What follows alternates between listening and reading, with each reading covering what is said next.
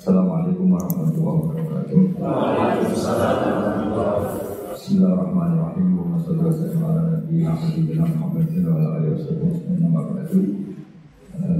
Dan semua jajaran Universitas Taman Dinisas semua yang saya hormati. Saya mau mengkaji halaman 173 ya, 173. Tepatnya dimulai dari 173 nanti sampai beberapa halaman ke depan. Di sini dikatakan oleh Sehidin Nabi Salaf tidak ada cerita. Ya saya ulang lagi ya, kelebihannya kitab ini adalah misalnya satu cerita yang linier, tapi nanti menjadi kesimpulan hukum. Kita tahu Nabi Musa itu orang Israel yang hidup di Mesir. Mesir dulu bahasanya al-Qibti, makanya sekarang jadi Egypt. Jadi kalau dulu orang Arab dulu bilang apa al-Qibti ya, apa al-Qibti ya. Sehingga kalau mengistilahkan diantara istrinya Nabi namanya Maria Diktia, artinya berbangsa apa Mesir. Jadi bahasa Mesir itu sebenarnya salah karena Misro itu artinya kota, namanya itu ya Diktia itu. Kalau Misro itu namanya apa kota. Nabi Musa hidup di Mesir, kemudian dianiaya oleh Fir'aun di ini, kemudian beliau mau dibunuh, melarikan diri ke Madyan. Melarikan diri ke Madyan ini dirawat sama Nabi Syu'aib. Nah, asal mualah cerita, beliau di kawasan Madyan, saya pernah diwati Musa itu sekarang ikut di Jordan. Jadi Madyan sekarang itu ikut mana? Jordan. Saya pernah ke sana diwati Musa. Nah, beliau pas di situ santai-santai terus menemukan wajada ummatan minan nasi yaskun, orang rame-rame mengambil air, terus wajada min dunihim mur'ataini apa? Tahidan. Qala ma khatbukuma terus qalata la nasqi hatta yusdira al-a'u wa abuna sayfum kathir. Terus ada orang apa ngambil air, terus di antara mereka itu ada dua perempuan. Tidak usah diteruskan cantik apa enggak, karena Nabi itu enggak beli jelalatan. Tapi yang jelas cantik. Karena putrinya Nabi itu enggak boleh jelek. Bukan, memang gitu, Allah itu punya sunnah unik. Jadi istrinya Nabi, putrinya Nabi itu enggak boleh jelek. Karena nanti jadi ma'rodan lil taubah, jadi sasaran bulian. Jadi mulai dulu mengaturannya gitu. Enggak tahu saya bikin aturan siapa, tapi memang seperti itu. Sehingga kalau dalam tradisi kiai katanya marisi nabi ilmunya susah, penting marisi punya istri cantik. Karena enggak ada nabi yang istrinya jelek. Tapi kalau dosen boleh karena takdir. Karena al-ulama itu warasatul. Jadi pada marisi yang lain-lain itu berat ya sudah itu. Akhirnya ini cerita, tapi ini nyata. Akhirnya ditanya sama Nabi Musa, kenapa kamu tidak ikut berebut apa ngambil air, karena air di sana susah. Terus saya tidak bisa, kita ini perempuan, kalau berebut pasti salah. Dan kita harus kerja mengambil air sendiri karena wabuna syahum kabir, kita punya orang tua sudah sepuh, sudah tua. Karena Nabi ini orang yang punya mukjizat, terus Nabi Musa ada batu besar gitu, cara Jawa diangkat, digerukak cara Jawa diangkat, kuat terus mengeluarkan air. Akhirnya ya sudah kamu ngambil air di sini kata Nabi Musa. Setelah itu beliau diam di tempat itu lagi, dua perempuan tadi pulang. Setelah pulang bilang ke abahnya, saya tadi ketemu seorang pemuda, ini kali ini ada katanya ganteng. Jadi ini agak karena ada Nabi yang dua perempuan tadi ada Nabi. Jadi nyifati cowok itu, saya tadi ketemu pemuda ganteng baik. Terus sama Nabi Syu'aib, sudah kamu panggil lagi. Orang itu telah berjasa sama kamu panggil lagi, kita kasih sesuatu. Artinya terus ini dibabkan oleh Sehidin Nabi Salaf, adatul akhyar, tradisi orang-orang baik itu mukafa'ah, memberi imbalan sama yang berbuat baik. Jadi tidak bisa kita cara Jawa modal matur nuwun itu tidak bisa. Jadi itu keliru, itu tidak modal ya. Sehingga dibabkan faslun fi mukafaatil ihsan bi misli al afdhalah. Jadi bab seharusnya seseorang itu membalas satu kebaikan dengan yang setara atau syukur-syukur lebih. Singkat cerita akhirnya putrinya Nabi Syu'aib kembali lagi ke Nabi Musa. Saat itu Nabi Musa sedang bertarung dengan dirinya. Beliau berdoa gini sama Allah, ya Allah, saya ini orang baik. Jadi ngaku orang baik itu boleh, asal baik betulan. Saya ini orang baik. Tapi saya ini butuh sesuatu. Tapi kalau saya minta sama yang saya kasih upah itu enggak baik, karena saya nanti tidak ikhlas. Tapi nyatanya saya butuh. Pas bergumam begitu, putrinya datang terus bilang, inna abi yad'uka liyajziyaka ajrama saqaitalan. Jadi apa? Lebih vulgar. Jadi ini tradisi Nabi sama ndak itu beda.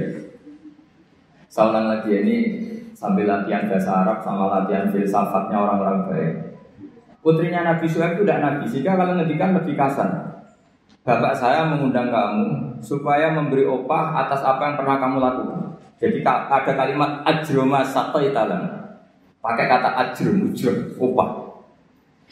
Padahal Nabi Syu'aib tidak mengajarkan seperti itu. Setelah diceritain putrinya, tolong orang itu panggil. Saya ingin mukafa'ah, saya ingin membalas jasanya. Tapi oleh putrinya itu dibahasakan apa? Upah, jadi lebih kasar kata-kata. Terus singkat cerita Nabi Musa ikut pulang karena beliau nggak tahu jalannya, beliau digerakkan.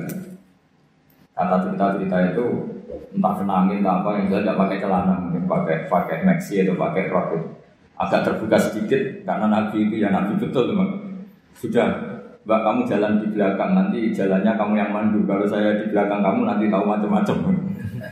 Akhirnya Nabi Musa di depan, yang putrinya Nabi Syu'aib di belakang. Terus kalau kanan kirinya dipandu, ayo kiri kanan gitu, sokonya gitu. Singkat cerita sampai di rumah sudah dihidangkan makanan yang lezat, yang mewah. Terus kata Nabi Musa, kita ini inna ahla baitin, kita ini dari keluarga terhormat yang tidak terlintas dapat balasan atas semua kebaikan yang kita lakukan. Jadi mukadimahnya sudah keren, kita ini satu keluarga punya tradisi kalau melakukan kebaikan itu tidak dapat apa balasan. Kata Nabi Syu'aib, kita dari satu keluarga yang kalau ada orang berbuat baik itu ramatur wontok tapi menjamu. Pokoknya adu tradisi besar yang luhur tentu. Terus Nabi Musa dipaksa harus mau ikut apa? Makan jamuan. Yang mulai usir putrinya Nabi Syu'aib tadi. Kata Nabi putrinya Nabi Syu'aib muji-muji bahwa pemuda ini qawiyun amin, orang yang kuat karena bisa ngangkat batu besar, aminun terpercaya karena harusnya bisa melihat entah apa, entah tumit, entah apa. Itu sudah satu kemewahan. Kalau di Arab melihat itu kemewahan. Kalau di Indonesia kan enggak, karena banyak pakai celana pendek. Jadi itu kalau di Arab, sampai orang Arab itu kalau melihat resepsi itu senang. Padahal orangnya cadaran itu kadang hanya melihat tumit. Itu sudah mewahnya, bukan main. Di sini alhamdulillah tidak mewah karena lebih ekstrim banyak. Akhirnya disifati amin. Terus ditanya sama bapaknya, kenapa kamu mensifati Musa itu Kowi, karena bisa ngangkat batu. Kenapa kamu sifati amin? Tadi dia di belakang kita karena melihat sesuatu. Tadi tumit, tadi hanya tumit. Minta kita di belakang. Karena Nabi Syu'aib tahu arahnya putrinya itu senang, terus masyhur itu. Terus Nabi Syu'aib ngendikan, inni uridu an unkihaka iftabnate ya hataini ala antajurani sama yang hijab. Saya ingin menikahkan kamu dengan salah satu putri saya. Tapi syaratnya kamu harus mengkhidmati saya, bekerja di sini minimal 8 tahun. Karena Nabi Syu'aib itu pedagang, jadi kalau gratisan nggak mau. Jadi Nabi Syu'aib itu ya unik. Beliau Nabi yang besar karena dagang. Makanya masyhur, setiap Nabi Syu'aib yang diperingatkan ke kaumnya apa? Auful mikyala wal mizana wala tabkhusun nasa asya'u. Jadi ini bagian dari ulumul Quran. Jadi Nabi itu kelihatan polanya. Kalau beliau ngendikan perdagangan berarti beliau diterbit profesinya itu dagang. Sehingga Nabi Syu'aib itu setiap diceritakan Quran pasti yang diceritakan itu ngendikan beliau auful mikyala wal mizana wala taqwasunna sanab asyar. Akhirnya terus di situ jadi ketentuan fikih bahwa maharnya perempuan itu tidak harus berupa materi tapi boleh profesi. Jadi Nabi Musa itu tidak punya uang karena dia posisi orang pelarian ya dari Fir'aun. Tapi dia sanggup, beliau sanggup jadi karyawannya Nabi Syu'aib berapa? 8 tahun, imbalan dapat putrinya. Terus kata Nabi Syu'aib, fa'in asmamta asron famin indik. Tapi kalau kamu menjadikan itu 10 tahun maka ya enggak apa-apa. Ada kalimat lain, wa ma uridu an asyqa alaik, tapi saya tidak ingin memperberat kamu. Singkat cerita Nabi Musa akhirnya mau. Terus kemudian beliau menyempurnakan sampai 10 tahun. Terus oleh Nabi Syu'aib itu dikasih tongkat. Jadi tongkatnya Nabi Musa yang sakti itu tidak dari bapaknya tapi dari mertuanya. Makanya terus sekarang banyak mantu yang ngincer warisan mertua itu. Itu ya agak ada sejarahnya. Jadi kadang-kadang mantu itu sopan itu harus dicurigai. Dan biasanya orang-orang sukses itu anaknya di Jakarta di mana-mana ada satu mantu di rumah. Itu kadang modal balsem dapat warisan. Jadi kalau mertuanya sakit itu dikasih balsem salon pas, kelihatan peduli sudah, akhirnya dapat warisan sama hidup. Itu tidak tahu itu haram apa enggak, kayaknya haram karena trik itu kategorinya. Karena dalam faraid itu mantu enggak termasuk ahli waris. Ngomong enggak kanggu, kalau dalam faraid mantu itu orang enggak kanggu. Tapi ada sejarahnya mantu dapat apa? Tongkat sakti.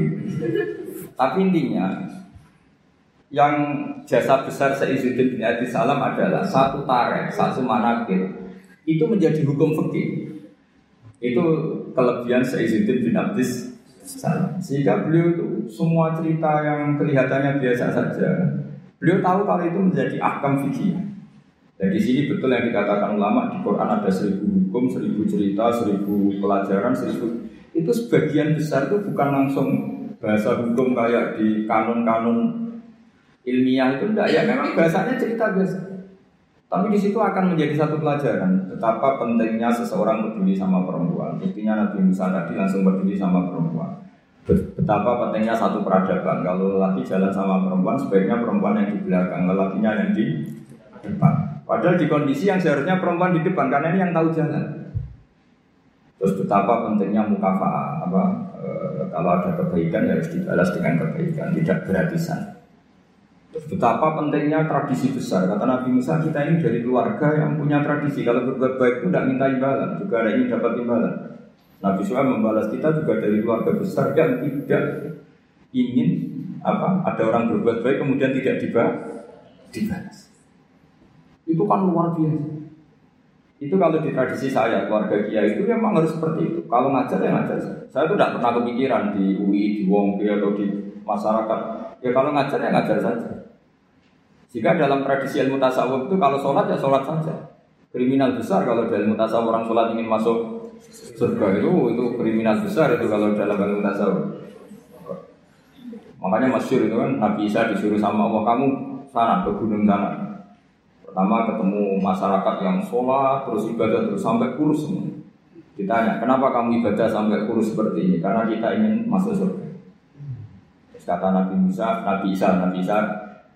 ibadatul tijjar, ini ibadahnya pedagang. Kalau melakukan sesuatu harus dapat laba. Komentari ibadatul tijjar.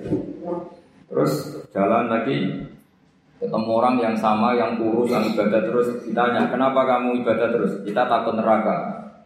Kata Nabi Isa, ibadatul ibad. Ini ibadahnya para budak. Jadi melakukan pekerjaan karena ketakutan. Jamu majikan, jamu rektor, jamu pimpinan itu.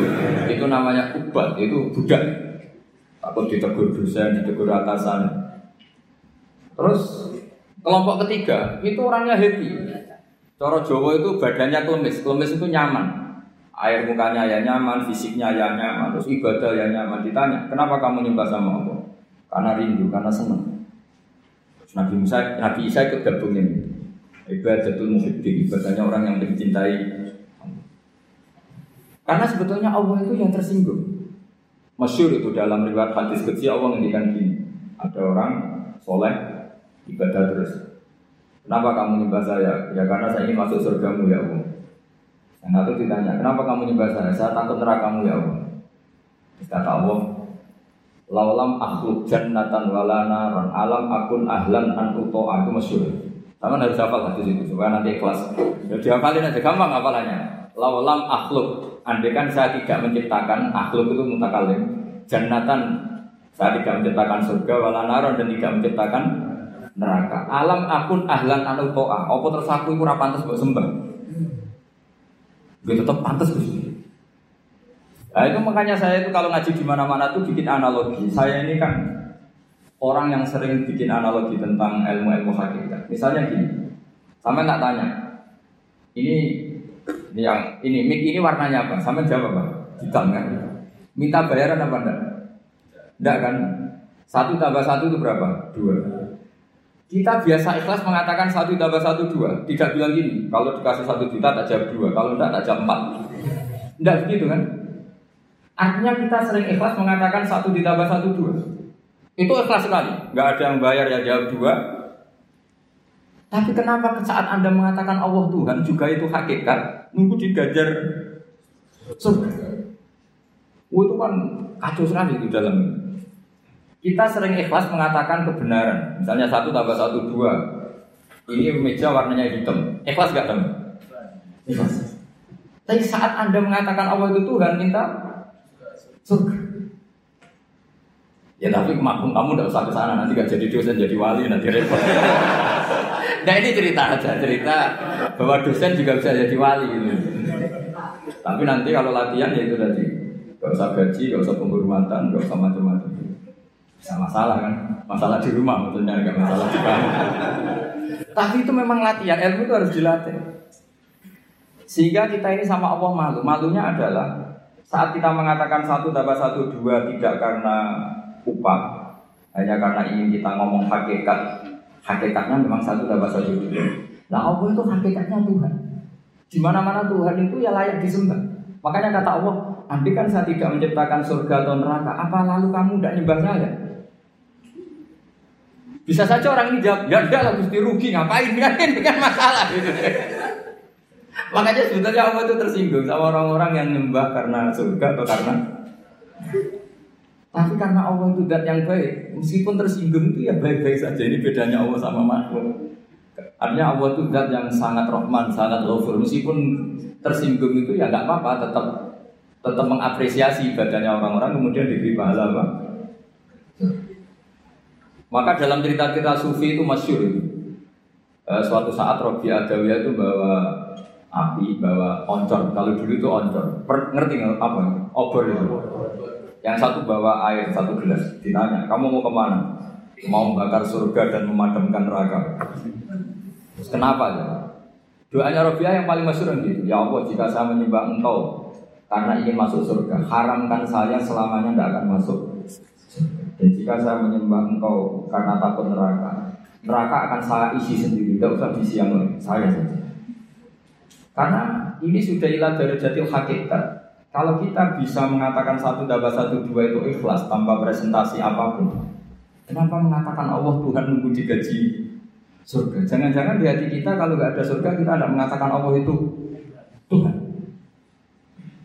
Jangan-jangan kalau kita tidak jadi dosen UI, tidak peduli sama perjalanannya Islam di Indonesia. Jangan-jangan kalau saya nggak dikiaikan di UI, saya tidak peduli sama perjalanan Islam di Indonesia. Itu kan lama-lama gitu. Saya senyum karena profesi saya pramugari. Di rumah kan tidak pramugari lagi, maka tidak perlu senyum. Kasihan suaminya tuh. Maka bahaya sekali kalau seperti itu. Dosen di kampus pengajar, di rumah tidak pengajar tapi penghajar.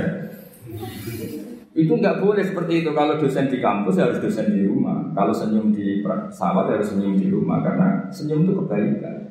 Kalau di pesawat baik ya di rumah baik. Ngajar itu kebaikan. Kalau di kampus baik ya di rumah. Allah itu Tuhan, di mana-mana Tuhan, kapanpun sebagai Tuhan. Nah, di sini ini pentingnya ilmu. Makanya di Quran, ini kembali lagi ke ulumul Quran. Kalimat fattaqun naro itu dengan fattaquni itu banyak fattaquni sebetulnya.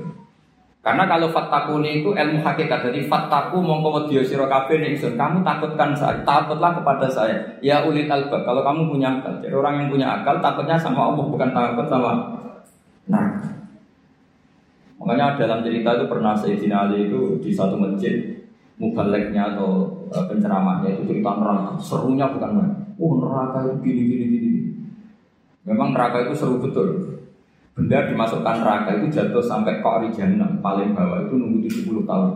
Bisa dibayangkan kalau kita masuk ke sana itu naiknya kayak apa itu susahnya. benda yang dimasukkan ke neraka, dijatuhkan itu sampai bawah itu nunggu berapa? Bisa kamu bayangkan kedalamannya neraka itu menghabiskan meteran berat. Benda dijatuhkan ke neraka itu sampai bawah nunggu berapa? Wah, enggak apa ya? Oh, semua cerita neraka sehingga hadirin itu nangis semua. Sayyidina Ali pas liwat terus si penceramahnya dipanggil. Kamu membuat mereka takut oleh neraka sampai seperti itu. Apa kamu bisa sukses membuat mereka takut kepada Allah sampai seperti itu? Dites, nggak bisa mbak. Masyhur Sayyidina Ali mengatakan, "Atak jizu'an wasfi makhlukin mislah." Masa ngadepin neraka saja sesusah itu. Apapun topnya neraka itu makhluk, sesuatu yang diciptakan Allah. Harusnya kamu lebih takut sama Allah. Sehingga semenjak itu dirubah cara ceramahnya dirubah. Jadi tidak, karena ada itu yang diikuti ulama-ulama tasawuf. Jadi ulama tasawuf itu orang yang mengembalikan pada akal waras. Ya kayak tadi saya mengatakan nik ini hitam itu hanya karena apa? Ya memang warnanya hitam. Supaya saya jadi orang waras. Kalau hitam ya tak bilangkan hitam, tak katakan hitam. Sama, Allah itu Tuhan. Kapan saja Tuhan, dia sebagai Tuhan. Andai kan tidak menciptakan surga atau neraka, dia tetap sebagai Tuhan. Jadi kesetatusan Tuhan Allah itu tidak menunggu bikin neraka atau surga. Kita ini adalah orang yang sudah peduli sama pendidikan. Kalau diangkat dosen apa enggak, kita tetap ngajar di mana saja, kapan. Senyum adalah kebaikan. Buat kamu sedang jadi pegawai bank maupun enggak, ya tetap. Semuanya harus gitu. Peduli sama yatim piatu ya sudah satu kebaikan. Kita pengurus yayasan apa enggak, ya tetap peduli sama yatim. Nah itu ilmu hakikat. Sesuatu itu dikembalikan pada proporsinya. Itu termasuk yang diajarkan Sehidin Nabi Salaf. Sehingga kita kalau maknani fatakun naro sama fatakuni watakuwah, kualitasnya itu tentu tinggi fatakuwah atau fatakuni ya. Karena Allah itu zat yang harus kita sembah, kita puja-puja, kita takuti ya sebagai Tuhan, sebagai Allah, bukan nunggu karena Allah bikin surga atau neraka. Itu dalam ilmu tasawuf. Tentu kita tadi ada mungkin kelasnya tidak sampai seperti itu. Dan tidak perlu seperti itu nanti. Sehingga terus ibadah yang ingin masuk surga itu disebut ibadah tujuan apa? Ibadahnya para apa? Jadi harus ada untungnya. Jadi Allah berdiri mitramu dagang. Itu sopan enggak kira-kira? Ya Allah tak sembah loh, tapi ada syaratnya. Apa? Ya saya harus masukkan ke kata Allah kalau nyembahnya tidak benar tak kurangi. Ternyata poin kamu tak. Ya nanti kan jadi panjang, apa? Makanya masyhur itu ada guyonan. Ini guyonan sufi, tapi nyata. Ada orang nggak pernah maksiat, nggak pernah apa-apa ini. Wah terus nggak pernah maksiat masuk surga. Ditanya, kenapa kamu masuk surga? Karena saya tidak pernah maksiat terus ditolak terus. Ya oke, okay, kamu di surga. Umur kamu berapa? 80 tahun. Oke, okay, kamu di surga 80 tahun. Protes orangnya. Ya Allah, ibadah saya katanya surga itu selamanya. Kenapa 80 tahun? Kan kata kamu masuk surganya karena amal kamu kan. Kamu amalnya 80 tahun, di surganya 80 tahun. Yang abadi itu fadl saya, anugerah saya. Ternyata ya sudah Gusti saya masuk surga karena fadl kamu karena enggak jadi sudah karena kamu. Artinya kalau kamu nyembah Allah karena ingin masuk surga, kemudian ibadah kamu konversi jadi surga, itu berdurasi. Ya harusnya sholat seperti itu pahalanya hanya sekian juga, sekian saja. Makanya orang-orang tasawuf itu takut kalau ibadahnya seperti itu. Makanya orang tasawuf itu ikutnya ya walladzina amanu asyaddu hubban. Orang-orang yang mukmin itu harusnya sangat mencintai Allah. Ya ibarat gini tuh. Bapak-bapak yang enggak punya wanita lain atau enggak goda wanita lain itu ada yang karena takut, ada yang karena cinta. Keren mana? Kalau karena takut sekali enggak konangan itu ya ya sudah lampu merah. Ya. Tapi kalau karena cinta, konangan enggak konangan ya tetap enggak macam-macam itu. Nah itu orang-orang tasawuf, orang yang sangat mengagumi fitrah salimah. Bahwa kita menyembah Allah ya karena dia sebagai Tuhan, bukan karena dia menciptakan surga atau apa. Nah, itu bedanya. Makanya Nabi Musa tadi kembali ke ikhlas. Nabi Musa melakukan kebaikan sama putrinya Nabi Syu'aib itu ikhlas. Nabi Syu'aib memberi hidangan sama Nabi Musa juga apa? Yang putrinya yang agak banyak kepentingan tadi. Orang ganteng kalau mereka orang lain gimana ya? Akhirnya Nabi Syu'aib ya sudah dari mata itu terus ini ya santai sekali. Jadi faslun fi mukafatil ihsan bimisli al-afdal. Pakai cerita qalat inna abi yad'uka liyajziyaka ajrama saqaita. Terus cerita kedua ketika Nabi Ibrahim dapat tamu para malaikat menghentikan qalu salama. Terus Nabi Ibrahim jawab qala salam. Jadi yang agak aneh tapi diberi saja. Wastaqrada Rasulullah sallallahu alaihi wasallam dikron wa radda ziyadatan faqala khairukum ahsanukum qatlan. Jadi Nabi itu pernah berhutang kira-kira kalau di Indonesia itu ya tentang anaknya sapi loh bahasa Indonesia. Pedet, masa bahasa Indonesia ya pedet? Apa? Anak sapi.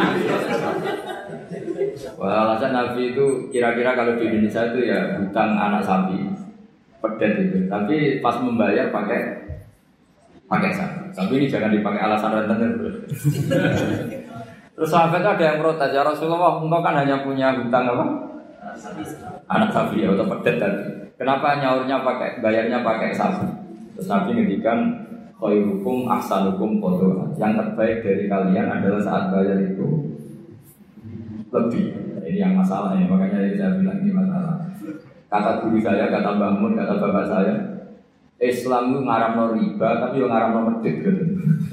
Lah orang-orang soleh sok ngaramno riba itu mau ngaramno riba tapi enggak ngaramno medit. Sebenarnya diharamkan Islam itu dua, riba yang haram, medit yang haram.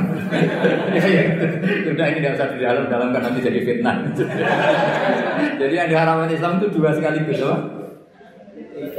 Riba yang haram, pikir juga. Coba sampean bayangkan, misalnya saya punya utang sampean 10 juta. Harusnya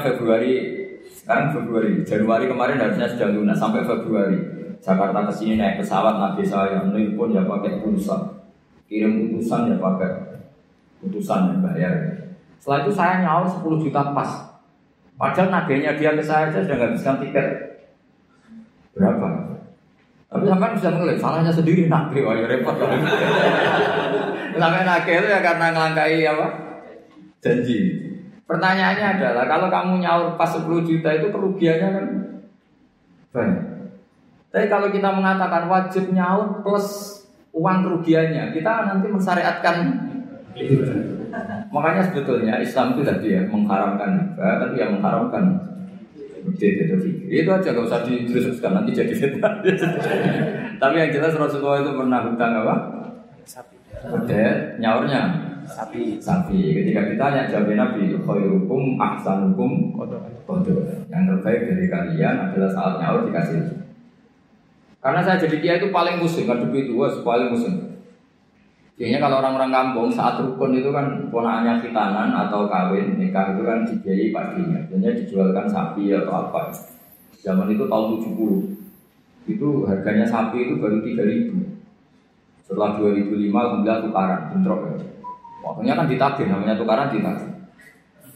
Yang utang itu senengannya, pas itu aku mau tolong ewe, saya tak selalu tolong ewe. Tolong ewe itu ada dapat cilok. Lah yang utangi itu, ingetnya itu pas itu jual apa? Sapi ya, dibayar sapi.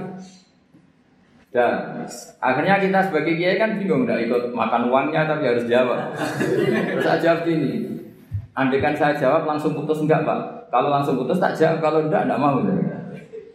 Kan rugi jadi kiai kan ternyata enggak final kan enggak keren. Enggak Gus, kalau sekali beneran jawab kita taslim, kita menerima. Ya sudah kata saya, bayarnya sapi saja. Dulu bayarnya sapi saja, saya enggak mau jutaan. Tapi ternyata kamu utangi berengkel. Gus sapinya itu andai kan masih itu anak cucunya sudah keren. Wah repot kalau gini. Jadi dia gak mau dibayar satu sapi, harus plus anak cucunya. Apalagi kalau sapinya sering selingkuh, anaknya.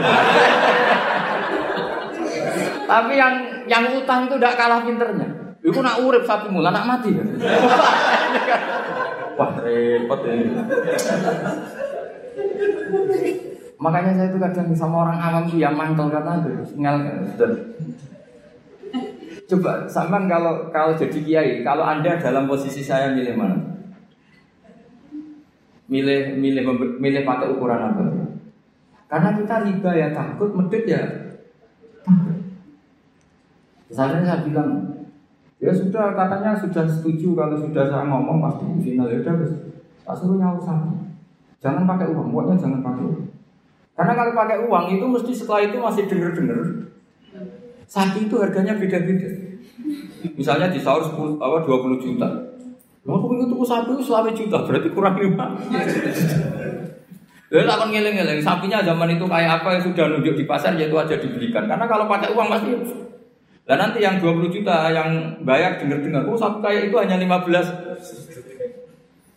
Nanti minta susu kan panjang. Jadi susahnya jadi kiai itu di situ. Makanya konveksi hutan, saya itu punya gerabat itu rumah kuno. Itu dulu buyut saya bikin, itu hanya habis 700 rupiah. Sekarang gerabat saya pernah orang antik itu nawar sampai 500 juta. Coba kalau itu dinilai dulu itu hanya 700. Makanya ada anekdot, ada cerita. Lalu riba itu maknanya apa? Menambahkan dari nilai intrinsik uang apa-apa. Debat. Sudah ini enggak kajian debat tentang itu, malah jadi fitnah. Saya pastikan di majelis ini fatwa saya riba yang haram, medit ya haram, itu mesti aman deh. Riba yang haram, medit ya haram. Ada cerita apa? Nabi itu wasfak rodo Rasulullah dikron tapi waroda ziyadatan. Ziyadah di sini itu bukan uang. Di semua riwayat apa bukannya pedet, nyaurnya itu sapi. Jadi bukan pedet plus uang atau duit itu enggak. Mohon sabar sekali. Faslun fil ihsan bil ghorsi. Jadi ada orang nanam tanaman di mana saja. Kemudian kata Rasulullah SAW ketikanya Ma'min muslimin yang risu gorsan ilaka nama ukila minhu sodakotan wa masuriko minhu sodakotan. Jadi Nabi itu dikadang ngendikan wa ma'akala sabu fawalahu sodakotan. Tidak ada seorang mukmin atau muslim menanam satu tanaman. Misalnya Anda menanam mangga di tengah hutan atau di tanah kamu sendiri. Kata Nabi itu dimakan burung ya sodakotan. Bahkan Nabi ngendikan ada yang mencuri juga sodakotan. Maka sebetulnya sistem pencurian yang seperti itu sebetulnya bisa setengah-setengah dilegalkan. Tapi jangan mengajari mencuri. Tapi lagi-lagi jangan mengajari kikir juga. Karena sampai dikatakan mencuri itu juga karena yang punya ada. Makanya uniknya Nabi ketika wa masuri qaumin huya sodaqah, yang dicuri pun nanti berstatus sodaqah. Tapi ya jangan mobil. Ya yang ringan-ringan. Itu kalau di kampung saya, umumnya kampung lah, masih di kampung. Di kampung itu ada adat unik. Kalau ada orang punya semangka banyak, kemudian ada tukang penggembala ngambil satu. Itu kalau ditaburi atau disalahkan, itu orang menyalahkan yang punya semangka. Wong kok medite ngono, kok geger. Ada konsensus, ada apa? Jadi agama itu yang ngaramkan nyuri, tapi juga ngaramkan medit. Itu jadi perlu dicatat ya. Coba sama lihat kampung-kampung, ada orang punya 1 hektar atau 1 ladang, terus punya mangga banyak. Ada yang nyuri 1 digebukin, orang nyalakan siapa? Nyalakan yang gebukin apa nyalakan yang nyuri? Nyalakan yang gebukin. Nah yang nyuri akan karwan salah, jadi nggak perlu disalahin gitu. Tapi yang jelas Nabi ngintikan kalau ada orang punya tanaman kemudian dimakan hewan atau dicuri, bahasanya Nabi masih suri kok, maka itu menjadi sedekahnya dia. Nah kemudian di fikih itu ada bab yang agak sensitif, namanya uli marido itu nggak pamit, tapi kira-kira yang punya pasti boleh, itu boleh. Wah kalau enggak semua dosen, semua kiai, semua santri pernah nyuri kalau itu. Karena gini, misalnya saya akrab, ya saya misalnya akrab sama seseorang, pas di kamar mandi misalnya. Terus saya pakai HP-nya karena penting, tak pakai handphone. Itu nyuri apa pinjam? Nggak jawab saja. Nyuri apa pinjam? Nyuri, nggak pamit. Tapi kalau dikatakan nyuri, temennya orang akrab itu kok gitu aja kok. Parah lagi kalau kamu marung, itu di fakir itu mesti nyuri semua.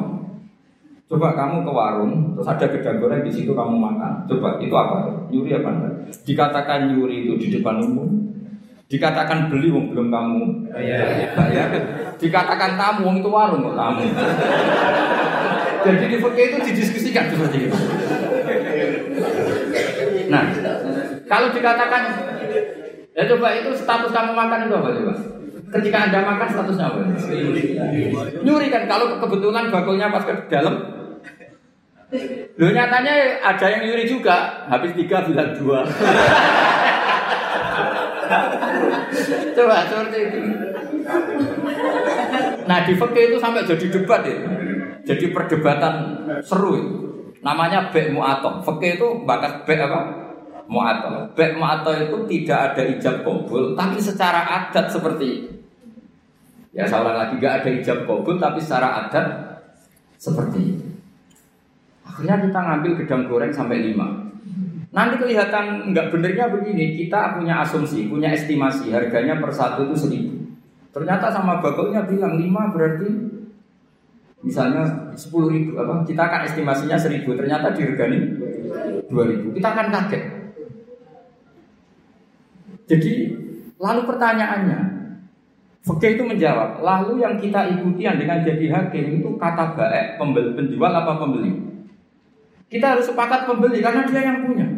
Dan kamu tidak dimasukkan jual beli tapi efsad, merusak harta orang lain tidak pamit, maka kamu diberi sanksi, harganya mahal. Jadi sebenarnya kalau di fikih adik kan penjualnya bilang harganya 100.000, itu di hakim harus menang yang penjual, karena kamu merusak harta orang lain tanpa pamit. Jadi akadnya bukan jual beli tapi merusak hak orang lain. Maka itu kalau di persidangan dimenangkan penjual karena pemilik. Ya terserah saya, yang punya saya. Mau apa kan kamu? Kamu aja selonang-selonong apa? Makan yang nyuruh. Makanya saya pernah kenal sama Ki Jati Murto, orangnya khusyuk. Itu kalau marung itu sampai bakalnya mantel. Teman saya mondok. Bu, niki gedang goreng begini pinten? 1.000, Dek. Nggih, niki dibayari 1.000 baru dimakan. Masih di tempat itu dia kepengen lagi, akad lagi. Bu, niki pinten? Yo ini telah goreng harganya pinter 1.500 dibayar lagi. Saking ininya akadnya itu jelas. Lama-lama anak itu tiap marung, "Dik, aja marung rene ngelok wong." Jadi kadang orang bener itu yang repotno gitu. Orang bener itu kadang yang repotno, tapi itu memang bener betul. Nah, makanya di fikih itu ada bab namanya bab olimaritun. Di kampung itu kalau ada orang punya semangka 1 hektar atau punya pohon mangga, kok orang ngambil satu pamit mesti dimarahin. Kalau orangnya dermawan, cung ngono kok paham, kena butuh yang berjubuk. Makanya saya katakan nyolong ya haram, tapi medit juga. Ya itu aja Gus, enggak usah berarti Gus kok ngalatan nyolong ya enggak. Kamu itu kamu menyimpulkan sekacau itu ya enggak seperti itu. Tapi ini saya hanya maknani hadis, kenapa Nabi ngintikan wa masuri qaumin husata, yang dicuri pun berstatus sedekah, karena bahasa nyuri itu bahasa yang sudah ngekok. Dikatakan nyuri karena nyatanya tidak pamit. Dikatakan sedekah nyatanya yang punya ikhlas. Ini kan dua bahasa paradok, wong nyuri kok statuskan sedekah. Dari definisi nyuri ya memang nyuri enggak pamit. Tapi dari nyatanya halal karena yang punya ridho namanya sedekah. Kamu milih mana? Bahasa nyuri apa sedekah? Ya nyurinya ya ada, sedekahnya juga ada. Ini jelas ini hadis sahih. Wa ma suriqa minhu sedekah. Terus wa ma akala sabu fa wala sedekah. Misalnya yang makan itu burung atau apa ya juga jadi sedekahnya dia. Makanya di fikih bab paling sulit namanya bab mu'athah. Itu perdebatan Imam Syafi'i dan Abu Hanifah. Mu'athah itu adalah satu akad jual beli yang ditentukan oleh adat. Tidak ada ijab qabul. Ya itu tadi kayak orang marun tadi. Orang marun lalu makan gedang goreng itu statusnya atau naik bis. Sama kan enggak pernah kepikiran, karena sama enggak pernah mengkaji fikih serius. Yang kepikiran ya kita ini yang mengkaji fikih coba. Saya naik bis, biasanya saya kalau dari Jogja sering bis dari Semarang sampai Pandangan, sampai rumah saya Pandangan 4 jam dari Semarang. Jadi kalau saya ngajar ke sini itu 8 jam. Jadi kalau sampai tidak pintar ya kebangetan 8 jam. Coba sampai sekarang misalnya saya mau ke Jakarta, ada bis tak stop, berhenti kan. Terus saya naik. Setelah 100 kilo atau 50 kilo baru ada tarikan uang. Bayarnya sekian. Lalu sebelum Anda bayar kita punya apa? Pinjam apa gasap? Tidak pinjam apa gasap? Dikatakan gasap kan ya, supirnya yang berhenti. Terus dikatakan pinjam, nyatanya nanti disuruh bayar. Dikatakan bayar di durasi waktu itu belum bayar. Statusnya apa?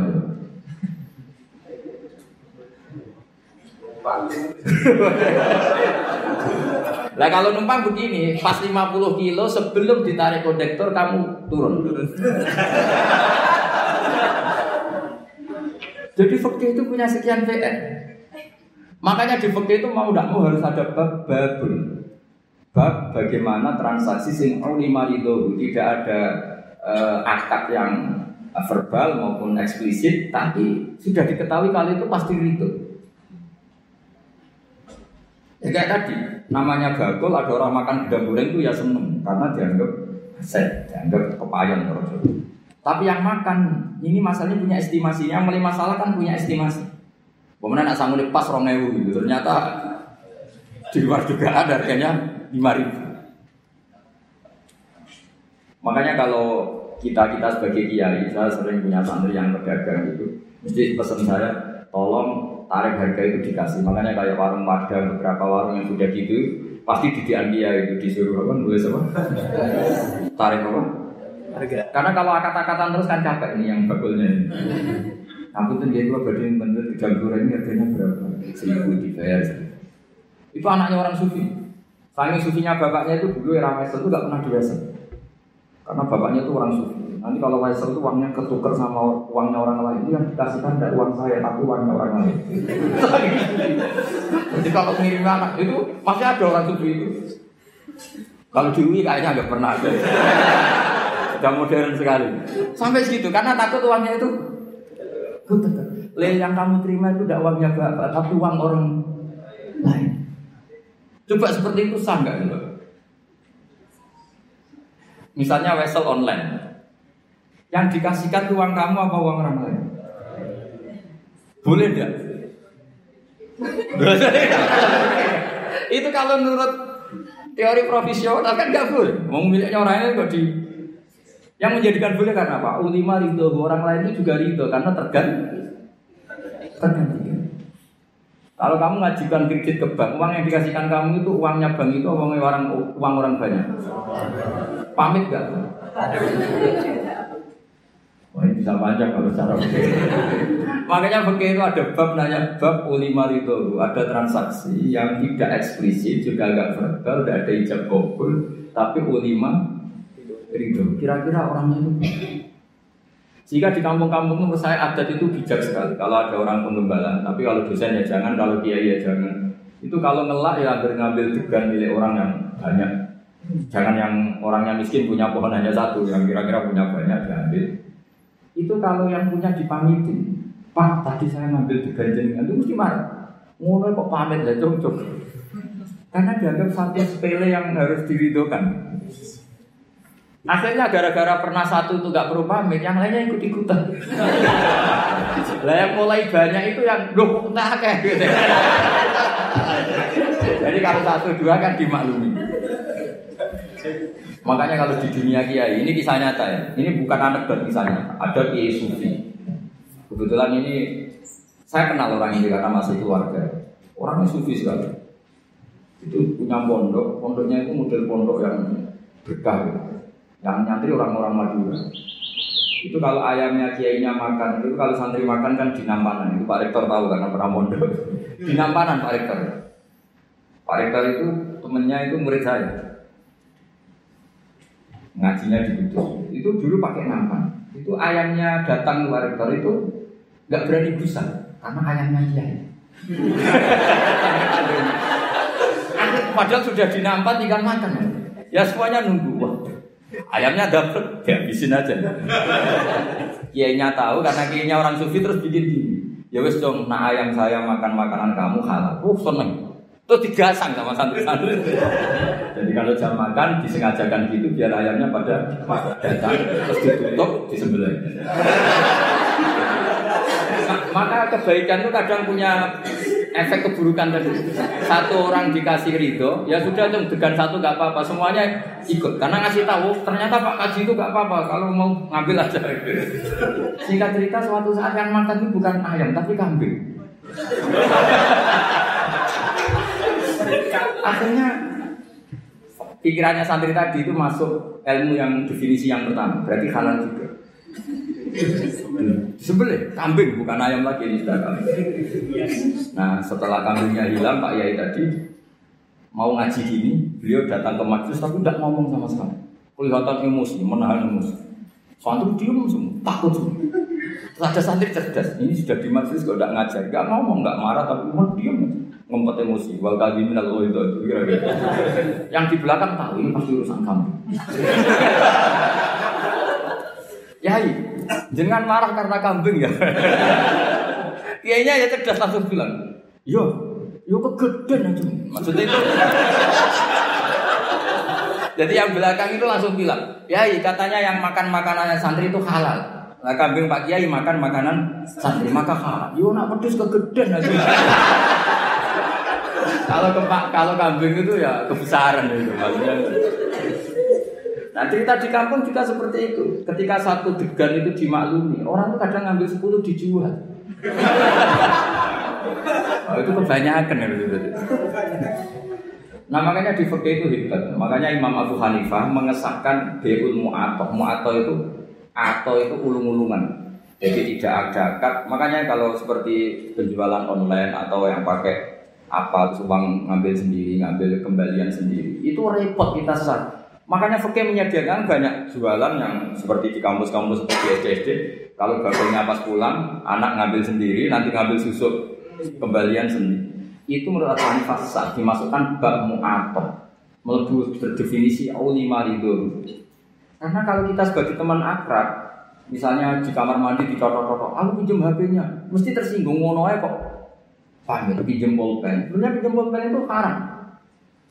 Yang namanya pinjem itu sesuatunya utuh. Kalau pinjem bolpen kalong enggak itu mansinya. Pinjem HP, pulsanya kalongan. Kalau nurutin gitu wah kita dosa terus. Mau pinjem kok ada yang apa? Berkurang. Definisi isti'arah atau arah itu maaf bapak ini sesuatunya masih utuh. Coba saya pinjem mau ke kamar belakang, airnya terkapur. Terkurangi enggak? Tapi masa redaksinya saya pinjam kamar mandinya, minta airnya. Itu pasti saya berbuat tersinggung. Oh segitunya ini.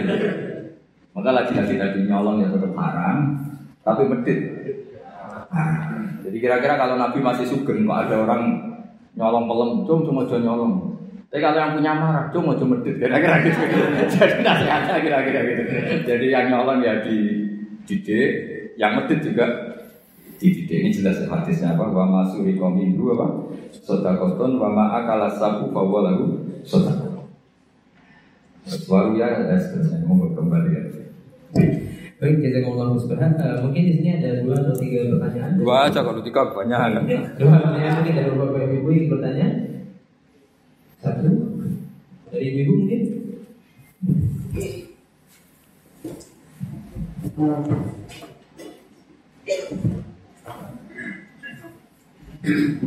Assalamualaikum warahmatullahi wabarakatuh. Waalaikumsalam. Terima kasih maknanya.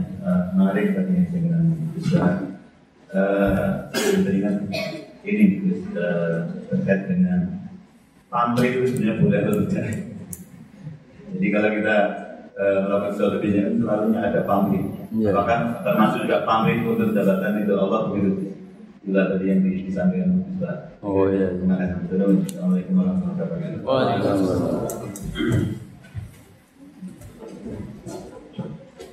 Langsung aja, langsung 2 aja.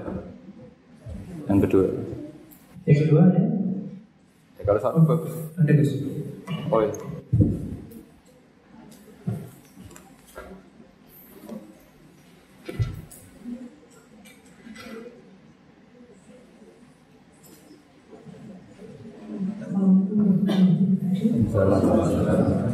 Menurut sendiri mungkin tentang kesalahan waktu di kampus tadi. Ketika kita menggunakan barang-barang kampus tanpa sengaja itu juga ini. Tapi kira-kira perlu akan juga. Nah makanya itu.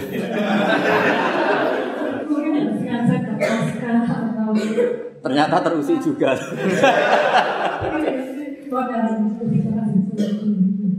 Waalaikumsalam. Itu memang bab yang panjang. Ini saya tak jawab yang Pak ini zaman. Begini ya, kalau untuk daftar jadi wali seperti itu masalah besar. Tapi kalau tidak wali tidak apa-apa. Memang ayatnya jelas tuh ya. Banyak yang hafal mungkin. Ya ayyuhal mudaththir qum fa'anzir wa rabbaka fakabbir wa thiyabaka fatahhir warujza farjil. Terus ditutup wala tamnun tastakthir. Itu semua ahli tafsir kalau maknanya gini. Wala tamnun lan ojo ngekei sira Muhammad. Kamu jangan pernah memberi orang lain. Tastaksiru hale arpar untuk luweh akeh sira. Dari kata-kata katsir berhubung kena sin tolak terus astaghfiru minta ampun. Berarti astaghfiru minta lebih banyak. Jadi kamu jangan pernah memberi orang lain dengan harapan dapat lebih banyak. Itu semua ulama berdebat. Ada mengatakan itu khusus nabi dan para wali. Itu enggak etis kalau seorang nabi, seorang wali ngasih orang kok tidak ikhlas. Tapi kalau orang kebanyakan, ya kalau ada acara resepsi kan buuh. Kalau nanti punya acara gak dibui kan ya. Oh padahal tak tekan terus gak tertekut. Ya karena kita ini manusia biasa lah, mesti biasanya ya gitu loh. Sering dipinjemin sepeda motor orang lain, ketika terus kita pinjam gak boleh, mesti butuhnya kan. Padahal pas pinjam sering tak pinjemin, kenapa sekarang enggak. Jadi ada mengatakan ya kalau tidak wali ya boleh lah. Wong memang fitrah manusia itu kan ingin diwongke. Kalau kita sering minjemin teman sepeda motor, suatu saat kita pinjam tidak boleh, berarti butuhnya itu padahal dulu sering. Itu sudah diperingatkan sama Allah, wala tamnun tastaksir. Jadi jangan pernah kamu memberi orang lain kemudian Anda berharap mendapat lebih, karena nanti itu nyuruh saya kayak mirip suap. Iya, misalnya kita ngasih pejabat tertentu atau punya otoritas tertentu, kemudian kita hanya ngasih 10 juta inginnya dapat pegawai tetap atau ingin jadi pejabat tertentu, itu kan memberi dengan kalau yang seperti itu sudah mirip suap. Tapi yang repot kan yang masalah adat istiadat, kayak ya buah kalau di Jawa itu bilang buah, kalau ada resepsi kita datang, tapi nyatanya kalau kita punya acara dia tidak datang kan kelihatan aslinya. Yang dulu katanya sok ikhlas ternyata kalau nggak dibalas kunjungan juga enggak. Karena sama tanya hukumnya pamrih boleh enggak? Ya untuk orang kebanyakan boleh. Tapi yang sudah latihan jadi wali jangan. Nah pertanyaan ibu tadi begini, itu banyak yang tersinggung, tapi ini hukum ya dia sudah biasa aja, biasa. Itu pengurus masjid di daerah saya itu sering curhat sama saya. Masjid sekarang kan bagus-bagus, termasuk toiletnya kan bagus. Itu banyak orang kampung yang toiletnya di rumah itu jelek atau memang nggak punya. Itu ke masjid pendak ingin mising. Jadi kebeletnya di rumah lari ke masjid. Karena masjidnya menyediakan toiletnya. Yang parah lagi, kalau tidur sekarang di masjid. Ini yang cerita takmir. Takmirnya kan sebagian sampai saat itu masjid di daerah-daerah Pantura. Dulu kalau tidur habis zuhur itu di rumah. Setelah masjid itu ada AC-nya, terus ada kipas anginnya. Lalu lucunya kalau mau pertemuan sama mitra bisnisnya atau keluarga, kok ketemu di masjid? Nyalain AC, diskusi panjang lebar. Karena di rumah sumpah. Selain sumpah nggak ada AC-nya, ini kalau ada istimara kan parah lagi. Panas dua-duanya suasana. Sehingga sekarang jadi ada adat. Santri sama santri kalau ingin ketemu, pebisnis sama pebisnis kalau ingin ketemu juga di masjid. Enggak takut istri, diskusi enak, ada AC-nya, kalau butuh kamar mandi ya. Itu hukumnya gimana? Kampus juga gitu. Ini tambah ingin menyinggung, sampai misalnya seorang dosen. Kalau ketemu teman tuh seneng di kantor daripada di kos-kosan. Di kos-kosan enggak keren, apalagi pas munggah takut ibu kos. Padahal di kampus oh, nanti ketemu di kantor. Padahal nanti setelah di kantor, misalnya difasilitasi ada tent mungkin dari pihak kampus karena tamunya pegawai. Pertanyaannya, apa itu masuk anggaran yang disahkan UI? Jadi kalau nurutin itu panjang, itu bisa panjang dan lebar. Makanya itu pernah terjadi, tapi ini tentu nggak boleh ditiru karena wali. Kalau nggak wali sudah kayak umumnya orang saja. Itu Abdullah bin Umar itu pernah malam-malam tuh ke pendopo, kira-kira gitu ya. Dulu nggak ada pendopo, tapi mirip-mirip. Nyalain lampu, padahal dia mau sholat mau ibadah. Kamu dari mana? Dari pendopo. Ini nyambut lagi siapa? Saya. Untuk apa? Untuk sholat gini. Jangan. Kalau sholat dulu. Kenapa? Itu pendopo milik rakyat. Jadi boleh nyala kalau ada acara dengan rakyat. Kalau kamu itu urusan pribadi meskipun sholat. Sampai segitunya namanya Umar negur putranya. Karena dia ikut abahnya di satu negara dapat hadiah. Istrinya juga ada badai. Sampai pulang dilucuti sama Allah. Ayo kembalikan ke Baitul Mal, ke kas negara. Jangan usah dikasih pribadi. Kalau kamu udah anaknya saya sebagai presiden dikasih enggak? Enggak ya sudah itu milik negara. Itu sudah sebelum ada Pak Jokowi punya adat kembalikan ke KPK itu dulu. Kalau dapat apa? Hadiah. Itu dulu pertama itu melakukan itu umat. Jadi wahyu ya berat. Makanya terus ada etika bersama, misalnya mobil kampus ya kalau dipakai acara keluarga yang mencolok jangan. Nanti kalau deket-deket misalnya rektor atau dekan diundang keluarganya 7 kilo, masa pakai mobil kampus gak boleh. Tapi kalau sampai Rio ya keterlaluan keluarga kan. Ya pokoknya tanya nurani lah, kira-kira itu menurut adat dimaafkan apa? Saya misalnya dapat mobil inventaris, kalau dipakai 7 kilo, 10 kilo acara keluarga yang gak ada hubungannya dengan UI, orang itu gampang maklumi. Tapi kalau ke Rio terus pakai SPJ UI kan ya keterlaluan gitu. Jadi itu makanya Sayyidina Umar ketika ditanya, kamu ngelola harta negara kemudian Anda menggaji diri kamu sendiri ukurannya apa? Terus beliau baca ayat or saya anak, kata beliau saya mengurus Baitul Mal sebagaimana waliul yatim mengurus Baitul Yatim, yaitu ukurannya apa? Yang gonian falyastafif, kalau dia kaya ya cukup pakai milik pribadi, tapi wa man kana faqiran falyakul bil ma'ruf, kalau dia fakir maka boleh meman. Jadi itu kurangnya enggak ada, itu enggak hanya di kampus Bu, di pondok ya saya alami seperti itu. Yang namanya pondok kan fasilitas pondok. Ada mobil invent.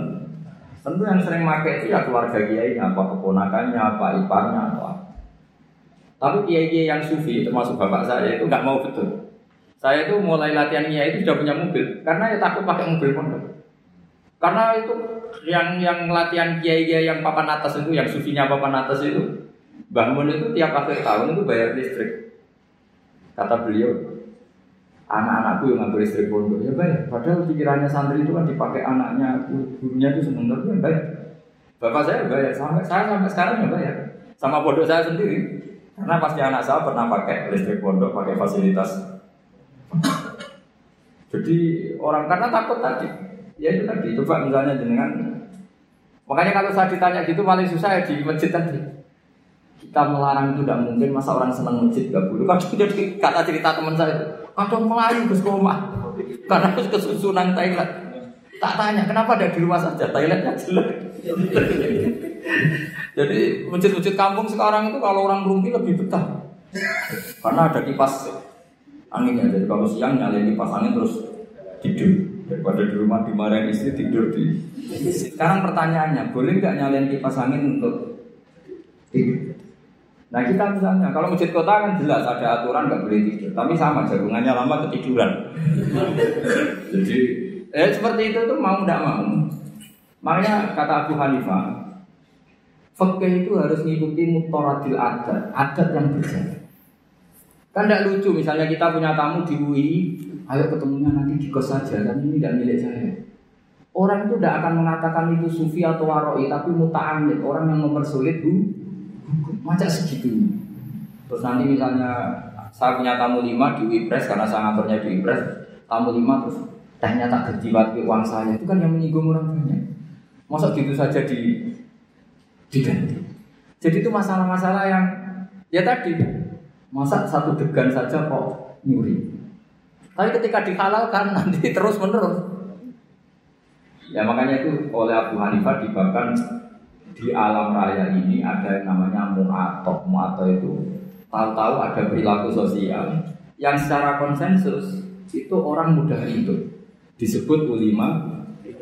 Coba saya misalnya punya kursi di depan. Banyak kan di jalan-jalan raya ada kursi di depan. Kamu nyetop bis duduk di situ. Terus kamu saking sufinya notok-notok yang punya rumah tok-tok-tok. Ada orangnya baru di kamar mandi, baru tidur, bangun-bangun wonten apa? Nyuwun sewu pamit bodi derek. Lenggah. Kira-kira orangnya mantau apa enggak?